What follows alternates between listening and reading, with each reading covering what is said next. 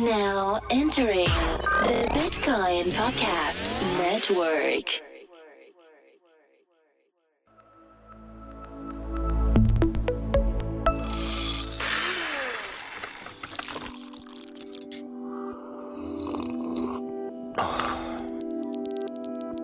Welcome to the Blocked by Design podcast, where we explore the power and process behind design for Web3.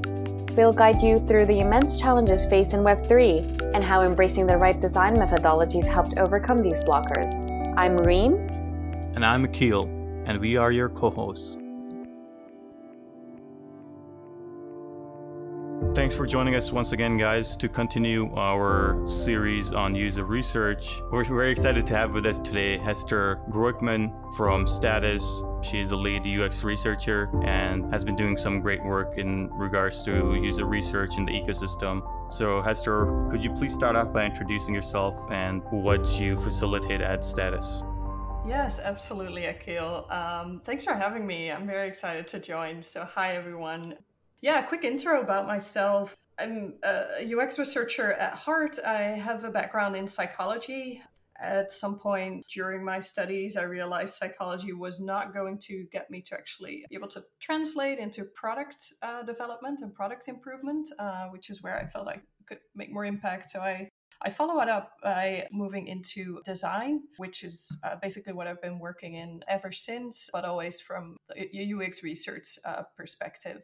Uh, let's see. In terms of uh, work experience, I I'm at Status at the moment. I joined about two years and one week uh, ago, almost to Congratulations! Thank you, thank you. Um, so I'm I'm slowly starting to grasp the space, but it's it's moving so fast. It's it's hard to keep up. It's a steep learning curve. But yeah, definitely comparing to two years ago. Um, starting to build a, a bit of an understanding of the technology and its capabilities. Before joining Status as a UX researcher, I'd been working as a freelancer for quite some time. Worked in contrast at Facebook as a contractor uh, for a little while in the ads department of all things. Um, before that, I, I kind of at least at least you switched over to the good side. I, I, sw- I switched over to the good side. No, if anything, it has given me a very nuanced perspective. So yeah, we, we can get back to that. Yeah, and before that, I kind of I jumped through different spaces. I worked in finance. Uh, I worked on uh, medical devices for the consumer electronics company Philips, where I also worked on uh, televisions. Think smart TVs, remote controls, gesture based, voice based interaction, uh, things like that, and a lot of TVs in repair, screwed open prototype devices. So definitely start, starting out with a hardware perspective. Yeah, I would say that's about about me up until joining status. What I what I do at the moment is kind of facilitating uh, the design team and the development team by uh, what what I now like to describe as uh, product people uh, translator. Um, so I, I I'm a pain in the ass to all the developers on the team. I'm a pain in the ass to all the designers on the team. I try to ask as many questions as I can to understand the technology, and I try to get as much feedback as I can on how we best explain that to users, also relying on usability experience and uh, psychology backgrounds. And next to that, I, I lead the design team trying to make sure that everyone has a pretty set frame of what they're expected to to work on the demand is is high um, so i try to kind of break the work up in in chunks and facilitate the designers in in doing that.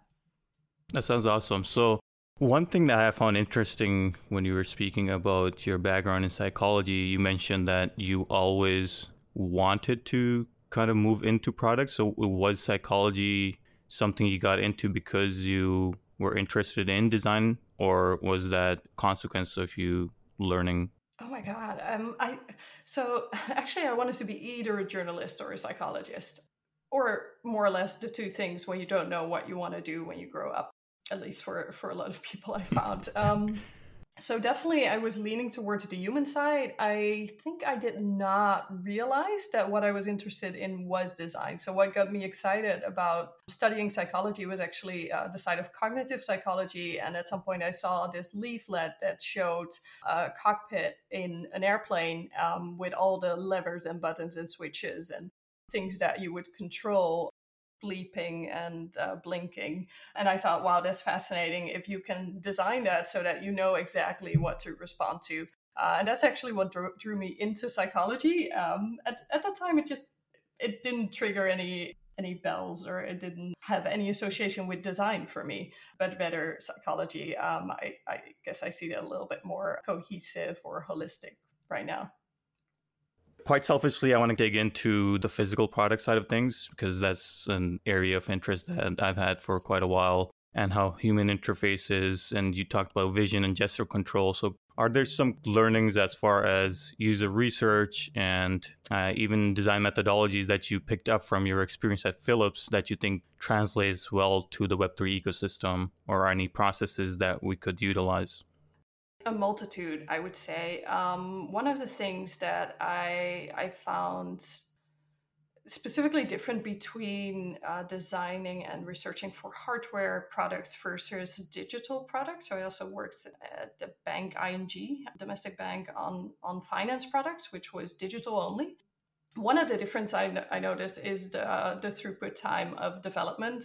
Um, in hardware devices, you definitely do have to think two, three years ahead, depending on what you're developing, obviously, and that may have changed um, yep. in the meantime. Um, but the consideration of all the all the chips and all the connectors that you want to use, that suppliers need to provide, that creates an atmosphere where you start to become very diligent about specifying uh, what you need, um, how everything in, in the product and user system interaction will behave, and how that translates to the exact components that are ordered over time.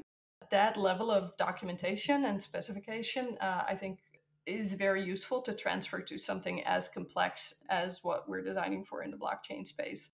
Another thing that I would say was uh, a great learning experience. Working at Philips Medical Systems is the um, importance of safety first design and testing safety features and how to distinguish those from potentially other niceties that you could have in an application. So that's not necessarily related to to hardware, um, but definitely related to hardware medical devices that can actually do physical harm to people. I believe still physical harm is um, has a reputation or a reputation i'm not sure if that's how to best put it but is something that we can all identify with as harm whereas um, yep. risk of privacy is not necessarily top of mind but the same processes are very useful to follow well not only even privacy with crypto economics a lot of people's well-beings mentally and sometimes even physically because of the the amount of money or resources they have locked up in the ecosystem is quite interesting as well, especially you having first had experience having traveled to countries such as Cuba and Venezuela. So could you speak a little bit more about the work that you've been doing with Status and the pragmatic approach that they've taken with putting boots on the ground and actually doing field research with users in quite a broad range of countries and backgrounds? Yeah, absolutely, absolutely. Um, yeah, so I mean, there's there's two ways that like re- research for for blockchain is is different. Uh, on the one hand, coming from this perspective of safety first um, that you see in like medical devices and hardware devices uh, that can affect uh, physical harm. That track kind of brings you to more risk management and experimental design to test out potential mitigations that you might set in process. On the other hand and this is uh, i think what you're you're referring to like having boots on the ground and visiting countries like um, in this case it was uh, colombia actually colombia venezuela. Last year with a research team at status we um, visited uh, south korea as well. We have an extensive network of ambassadors so uh, having having boots on the ground and leaning on actual live data is something that is a priority for us. Why i i think that's crucial especially in the blockchain space as you as you were referring to the the impact of blockchain in these settings is that you you need to understand the context if you want to design a, a product or a service that does not end up doing more harm than good I I'm a firm believer that that level of context you need in order to do that is not something that you can build up remote. For sure. There's there's different ways in which being on the ground actually make such a strong impact on the one hand experiences that you can even read about there's loads of stories if you if you follow local bitcoin or crypto communities you'll read lots of stories uh, about how cryptocurrency is used how it's used for humanitarian aid how it's used by like local shops it's not the same as the experience of um, being in a country and seeing how it's used uh, exactly. So, that, like to, to, give you an example, um, I went to Venezuela thinking that cryptocurrency is definitely on rise, and it, it might be interesting for for status to understand how uh, the product's key card that we're building could be used there as a as a debit card solution. Um, to pay in, in shops with a key card and I still believe that's the case. Um, but some information that I would have missed would have been standing in a queue at the register wanting to pay in cryptocurrency and hearing and feeling the frustration of people around you merely by asking asking that question can i pay with crypto because it's not as common as you would tend to read on on social media and it is actually um, not set up in a way that is as convenient and smooth as our conventional payment systems are. So it leads other people to wait and queue for 15 minutes while you make your crypto payment. That type of experience gives like such a, a visual uh, impression that you, you simply can't get remote. Another example of why I think being on the ground is so important is that it gives you this understanding of an ecosystem as a whole and how paying with cryptocurrency or um, lending cryptocurrency, saving or voting with NFTs, whatever fits into that wider ecosystem, which is also very difficult to find on the ground because you miss the sense of serendipitous experiences. Let's say, let's say we had in mind this idea of tapping a key card, a crypto debit card on, on a merchant's phone to pay for particular goods.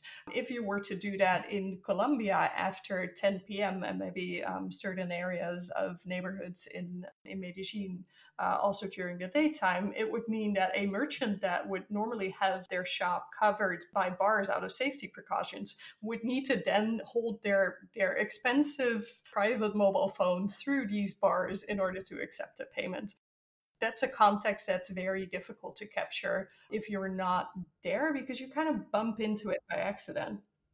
So, is there a process when you're on the ground to log this information? What type of um, preparation does an individual need to do if they want to do some research in the environment? Are you guys reaching out to local community members to facilitate this? Do you guys usually take translators, or what, what does a process for a research mission like this look like? Mm-hmm. I mean, I mean, I can, I can definitely give you like the, textbook uh, preferred approach, uh, but it's not necessarily that you're required to follow that approach. It can also become a very expensive endeavor, which is um, not the case I want to make. I want to make the case sh- we should all be yeah off our seats away from our computers and going on on the ground and, and working with people. The ideal approach, obviously, is that you you have a fixer who can set you up with a representative group of people so I'm, I'm talking about serendipitous encounters, which you want to leave enough room for, but you also want to make sure that you um, have selected a set of individuals that for sure can provide you with information about the, the local ecosystem. Uh, these could be local businesses, uh, let's say people who have been running businesses in the in the crypto ecosystem. So in Venezuela, we also talked to a local exchange. We went to um, Petro. So you you'll have a set of let's say meetings and individuals defined that that for sure you want to visit and basically you, you need a very good fixer to to help identify uh, who exactly those people would be and set up and arrange meetings. So there there are some prerequisites uh, that you need when when you want to do field work uh, like this. But then there's also the more uh, sp- spontaneous encounters. So just being in a country trying to use different types of payment methods I remember being in uh, Beijing, uh, going to a local food market, trying to pay in cash. Just be, because I was in Beijing, this wasn't a big, expensive study that was set up. Um, this is just profiting from the opportunity of being in a different country and trying to make the most of it by um, using different different communication channels, different payment tools the learning in, in Beijing was again this visceral experience of um, wanting to pay in cash, which is completely unconventional because everybody uses WeChat Pay or uh, Alipay, which led uh, an older lady at this food market to rush to. I guess, I suppose, another shop where she could then exchange the cash that I gave her to give me some change in return, which obviously she didn't have on hand because nobody would pay in cash these are things that can also be very learningful. That's not necessarily a formal research setup. It's quite interesting. Last time I was in China, they were actually showing on the news that the government passed like a legislation making it mandatory for shops to actually accept cash because people were having the same issues that you're having is like when they do want to use cash no one's accepting it because it's so rarely used at this point so now it's a law that shopkeepers actually have to accept cash. Being on the ground is a really good uh, way to gain understanding of a complete trail of information and a complete complete trail of of money. So, for example, in in Venezuela, we we went to visit a, a, local shop where people were were paying in in cash, but cash was in in U.S. dollars, uh, which was not popular at the time because at least outside of Caracas, outside of, uh, let's say, the capital or in more rural areas, the denomination is just simply too high. So people don't really know what to do with US dollars. Um, so we were curious, like, okay, then what happens to cash, whether it's US dollar or it's, it's Bolivar, which was more widely accepted? And following the stories of uh, going to someone buying goods to someone selling goods to then where do you get your your supplies? Then going to the supplier and asking okay where do you get your your goods and services from helped us understand that um, actually cacao and gold are still very much used as saving saving mechanisms which is is fascinating Interesting, if you want to think yeah. about like an ecosystem as a whole that the, like the trail of cryptocurrency ends somewhere. Uh, you can get people to pay with cryptocurrency but what what is the whole supply chain going to do? Those are things that are much more easy to to understand when you're on the ground and again it's not you don't necessarily need to have a very formal process. Obviously you can have your basic interviews you can you can set up participatory design or co- design sessions with people. You can bring bring along prototypes and set up like actual test sessions. You can uh, simulate payments. You can run pilots. There's a host of basically every UX research tool that you that you can imagine that you can also pl- apply uh, remotely on on the ground once you're uh, on location.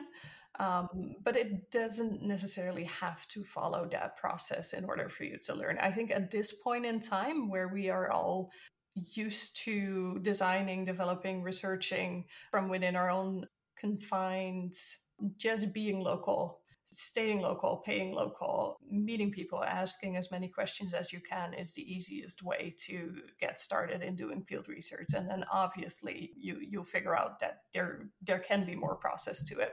I think that's a good segue in perhaps getting a bit more context into causal loops and what you've learned from maybe working in Southeast Asian countries about what's driving adoption and what other individuals working in the ecosystem can kind of learn from that. All right.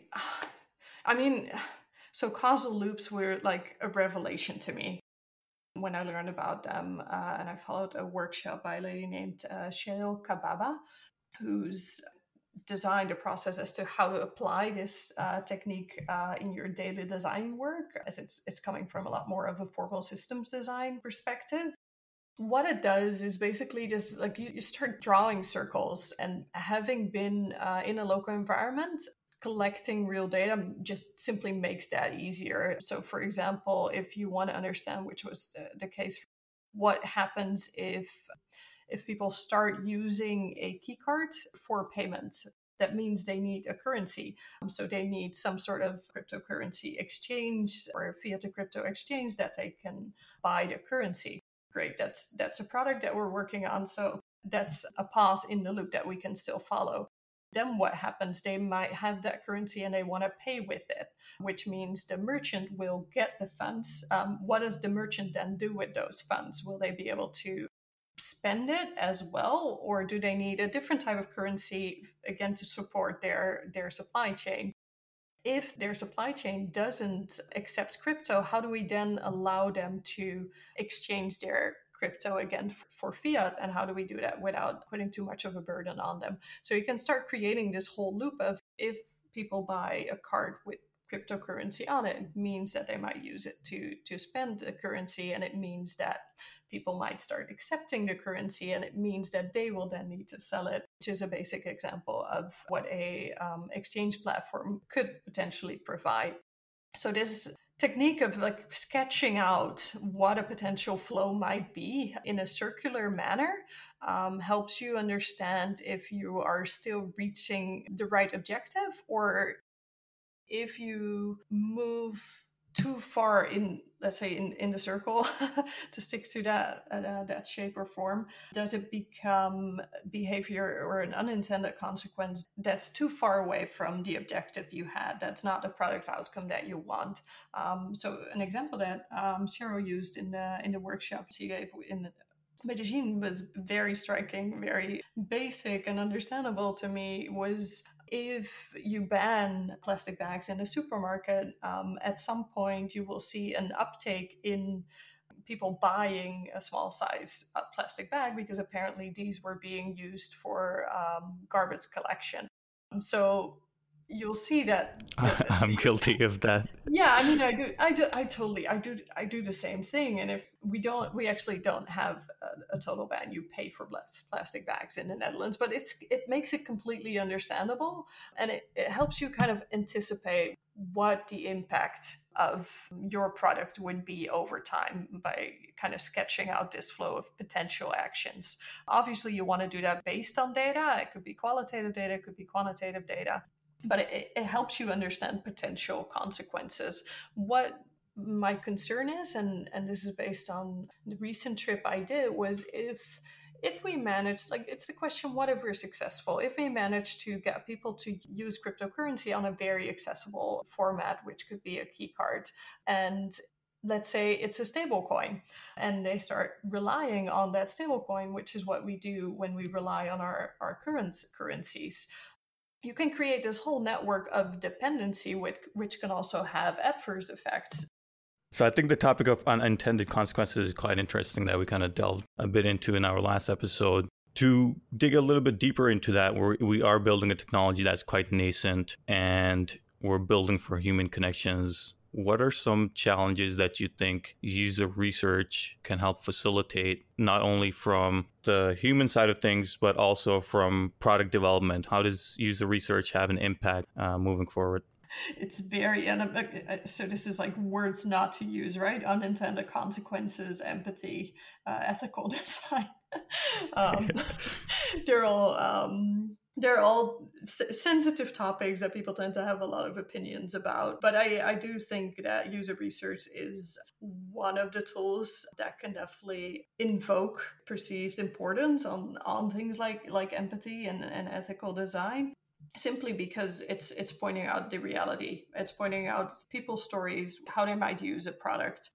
I think another thing that that's typical is that people who who do user research just to stick for that to that for a second is that they're they're trained facilitators and what we need in in this space is people who are facilitating a, a, conversation a translation from a very low level product or technology that's being designed into interfaces. It's it's almost going back to uh, let's let's say the 60s where yes now we have this computer mouse and we need to somehow translate that to things that you can do on the screen and how you interact with with menus and, and pointers I think in in having that conversation, user researchers or people in that role are typically good people to have on a team just to facilitate that conversation.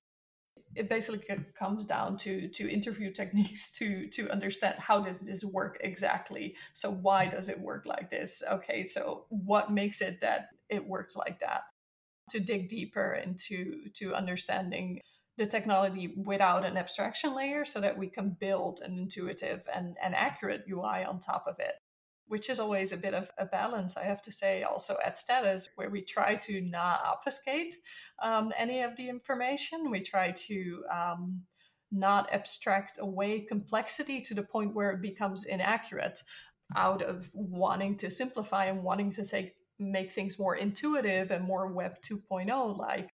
It doesn't necessarily have to be like that. I think there there's many ways to stick to original or accurate representations of, of a system that are still understandable if we use the right analogies and context um, around the let's say the more accurate terminology that we use so i think stepping back a little bit it wouldn't be too far off to assume that status is only one of the few organizations that has the resources or I'd say the foresight to do work like this. So if there's any other organizations that somehow come across this message, what would you like to showcase as a perhaps a case study or a win from a research standpoint that kind of translated within the actual product for status? And perhaps kind of walk us through what that process looks like of going from research to something that actually has an impact on product.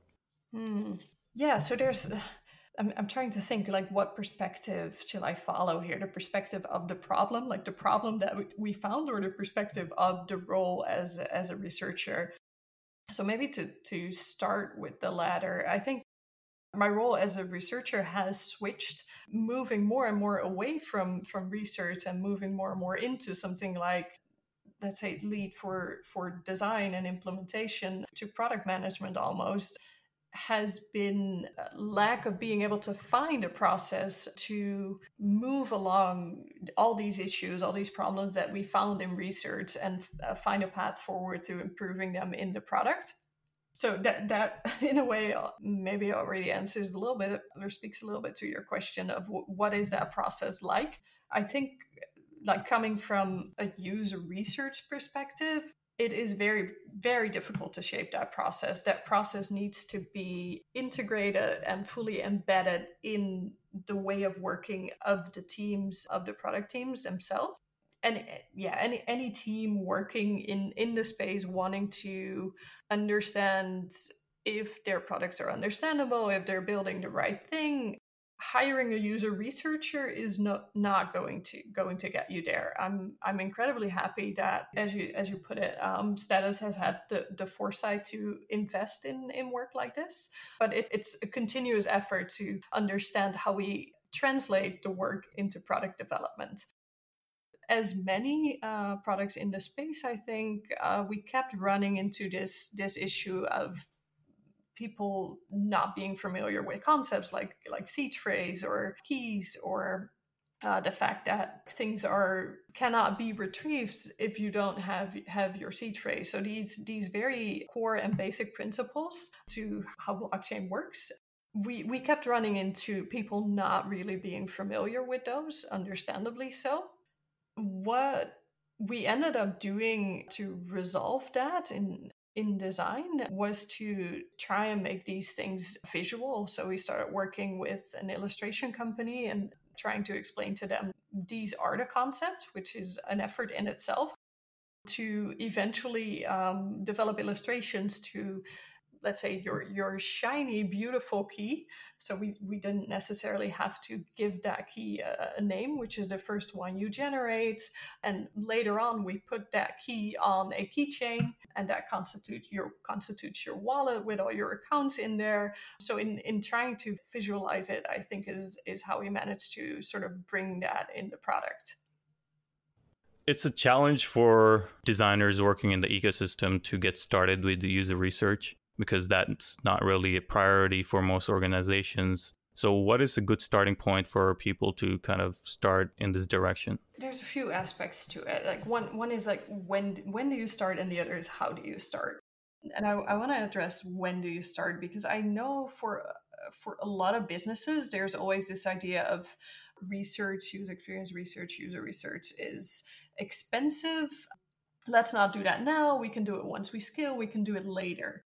So here's the thing uh, a very common counter argument to that is well, it doesn't have to be expensive. And like you, you can already do it now, which on the one hand I, I support. I think that's uh, that's totally the case because user research doesn't have to be expensive at all. Especially um, now, there's a lot of tools out there that will uh, help you simply have a call with people remote, have them share their screen. So it, it basically takes you a bit of time to set that up. But on the other hand, I'm, I'm not too keen on the counter argument uh, that it, it isn't expensive, so you can just start doing it. Because I, I think user research is something that you need to do uh, depending on the questions you have.